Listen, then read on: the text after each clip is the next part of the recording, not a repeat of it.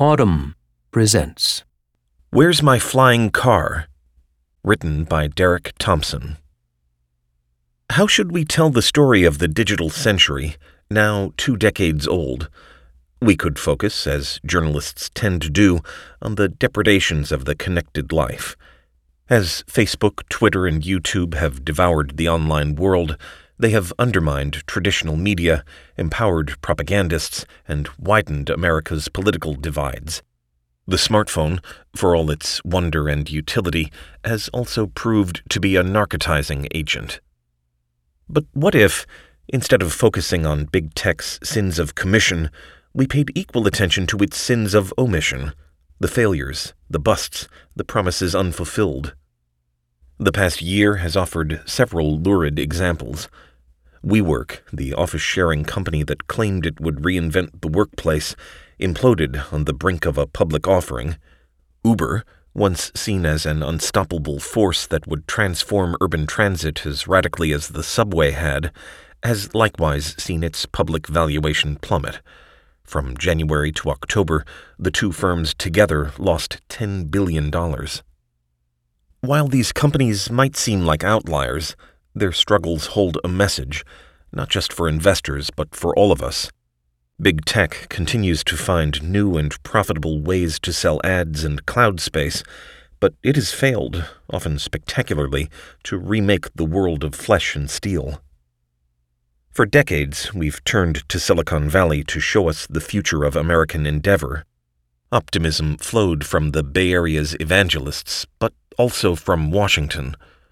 In the new economy, human invention increasingly makes physical resources obsolete.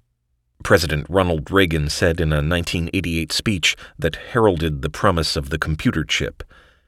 In the 80s and 90s, Democrats such as Al Gore made up a new generation of liberals, named Atari Democrats after the early video game company, who believed computer technology would provide opportunity on the scale of the New Deal.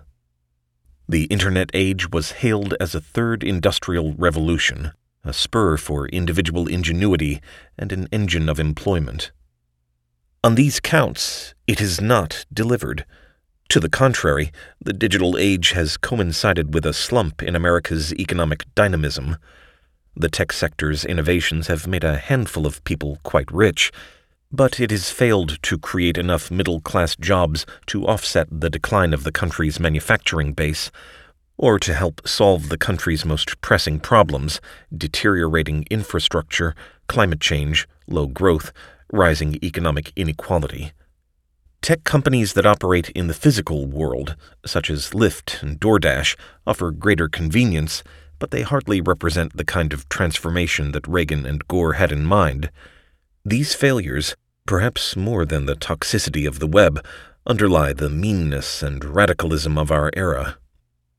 Decades from now, historians will likely look back on the beginning of the 21st century as a period when the smartest minds in the world's richest country sank their talent, time, and capital into a narrow band of human endeavor digital technology their efforts have given us frictionless access to media, information, consumer goods, and chauffeurs, but software has hardly remade the physical world.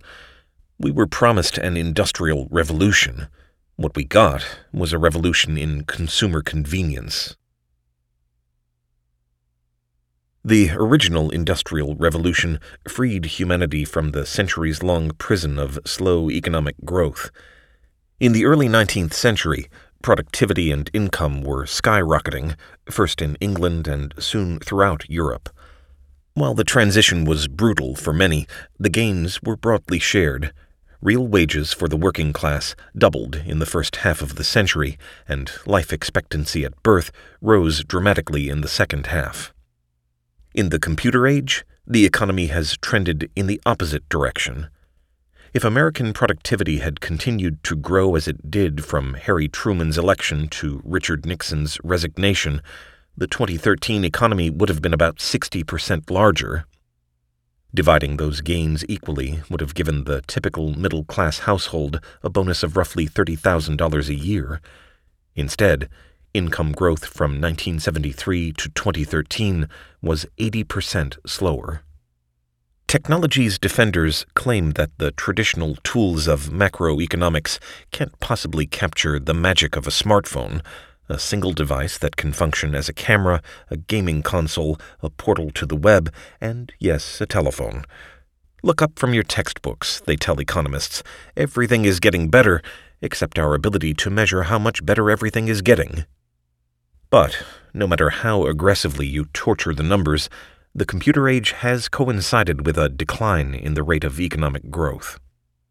When Chad Syverson, an economist at the University of Chicago's Business School, looked at the question of missing growth, he found that the productivity slowdown has reduced GDP by $2.7 trillion since 2004. Americans may love their smartphones, but all those free apps aren't worth trillions of dollars. And if you look up from your smartphone, progress becomes harder to see. The physical world of the city, the glow of electric powered lights, the rumble of automobiles, the roar of airplanes overhead and subways below, is a product of late 19th century and early 20th century invention. The physical environment feels depressingly finished. The bulk of innovation has been shunted into the invisible realm of bytes and code. All of that code, technology advocates argue, has increased human ingenuity by allowing individuals to tinker, talk, and trade with unprecedented ease. This certainly feels true. Who could dispute the fact that it's easier than ever to record music, market a video game, or publish an essay? But by most measures, individual innovation is in decline. In 2015, Americans were far less likely to start a company than they were in the 1980s. According to the economist Tyler Cowen, the spread of broadband technology has corresponded with a drop off in entrepreneurial activity in almost every city and in almost every industry. One explanation for the decrease in innovation leads right back to Silicon Valley. Tech's biggest winners have effectively built monopolies, whether in office software, Microsoft, social media, Facebook, or search advertising, Google. Rather than foster innovation, the tech giants have grown so large that they scare off entrepreneurs in their path. Venture capitalists have a term for the menacing shadow cast by tech Goliaths the kill zone.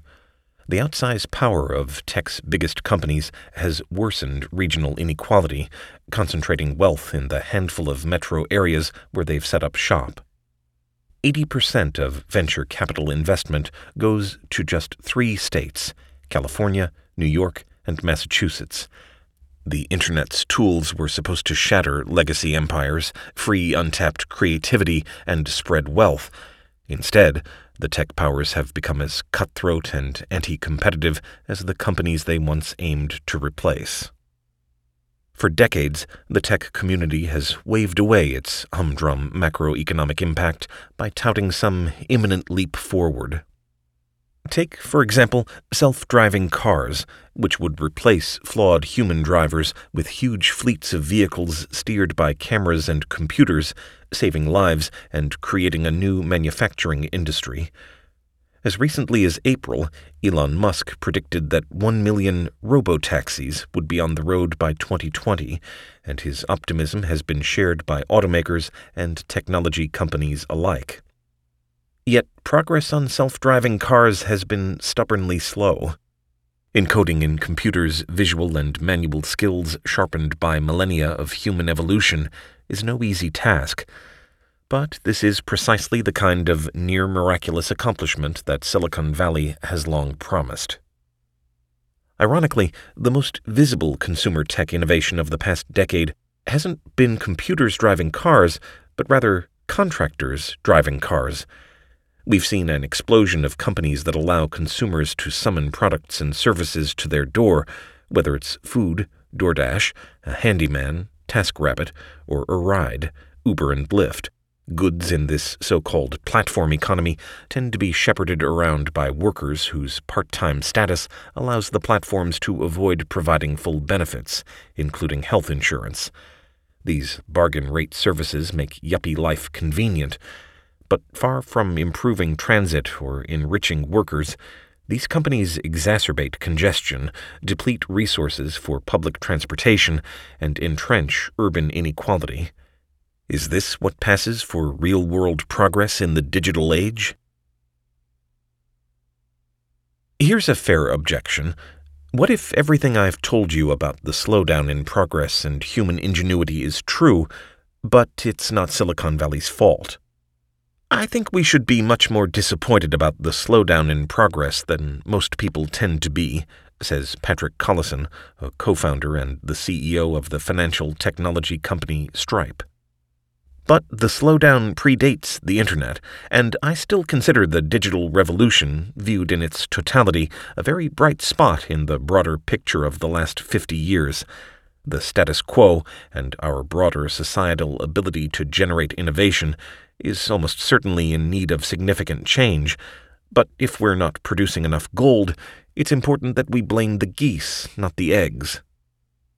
Collison is right that big tech shouldn't be blamed for all negative economic indicators, many of which are the fault of bad governance, the difficulties of improving productivity in industries such as energy and home construction, and other factors. The digital revolution has in many ways ameliorated the broader slowdown. Yes, geographic mobility is in decline, but the Internet has made remote work more feasible Yes, air travel is no faster than it was 30 years ago, and in some cases even slower, but travel comparison sites have made fares cheaper, and in flight Wi Fi has made flights more productive. But letting Silicon Valley off the hook would also be a mistake. The tech sector today bestrides the U.S. economy like a colossus. Data from the Computing Research Association show that from 2013 to 2017, the number of people majoring in computer science more than doubled. According to data from PitchBook, software has a powerful hold over U.S. venture capital, with more than 3,700 deals in 2018. Pharmaceuticals and biotech came in a distant second, with just 720 deals. From an R&D standpoint, tech's supremacy is without precedent. In a paper reviewing the history of U.S. innovation through patent filings, the economists Mikko Packalen and Jay Bhattacharya found that previous inventive sprints generated an explosion in patent filings across several categories chemistry, electronics, medicine, and mechanical engineering. By contrast, U.S. patents since 2000 have been dominated by computers and communication tech. America's innovative talents have devolved from versatility to specialization. If we're going to concentrate so many resources in one sector, that sector had better produce. Perhaps it's time to reconsider the wisdom of placing such a big bet on Silicon Valley delivering the United States from its rusting present to a glimmering future. Too much American ingenuity is chasing problems that simply don't matter. The web was once celebrated as a democratizing force and a means of escaping institutional control. But Silicon Valley's most profitable business model has been to construct expansive systems for tracking and manipulating human behavior. Together, Facebook and Google make almost 90% of their revenue by selling ads. As the big problems continue to go unsolved, tech's advertising duopoly amounts to roughly $1.5 trillion in market capitalization. The Internet age has been very underwhelming compared to what the expectations were, the economist and aerospace entrepreneur Eli Dourado told me. I'm also worried that it's sapping talent from other industries that might benefit from more innovation all these people building apps and software as a service companies, if they applied themselves to challenges in the physical world, especially on energy, housing, health, and transportation, they could make a real difference. Dourado doesn't think we've run out of ideas, but rather that our once grand ambitions have narrowed to focus on a handful of reliably profitable endeavors, such as ad tech and cloud services, the low hanging fruit. He advocates for a national project to reach for the higher up fruit. Silicon Valley could deepen its investments in biotech, which could transform preventive care and disease detection, and construction automation, which could bring down the price of new housing and transit. With help from the federal government, tech could also play a larger role in solving the greatest challenge in human history climate change. Carbon capture systems, which remove carbon dioxide from the atmosphere, could slow the rate of global warming while adding hundreds of thousands of jobs. In 2019, the Department of Energy announced more than $150 million in federal funding for carbon capture R&D. That's not nothing, but consider that at its peak, the Apollo moon program siphoned off more than 2% of federal spending, the equivalent of nearly $100 billion today.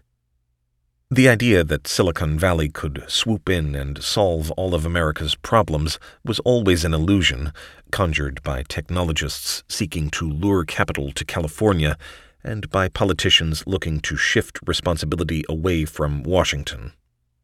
Silicon Valley has a crucial role to play in meeting the challenges of the new century, but it can't act alone.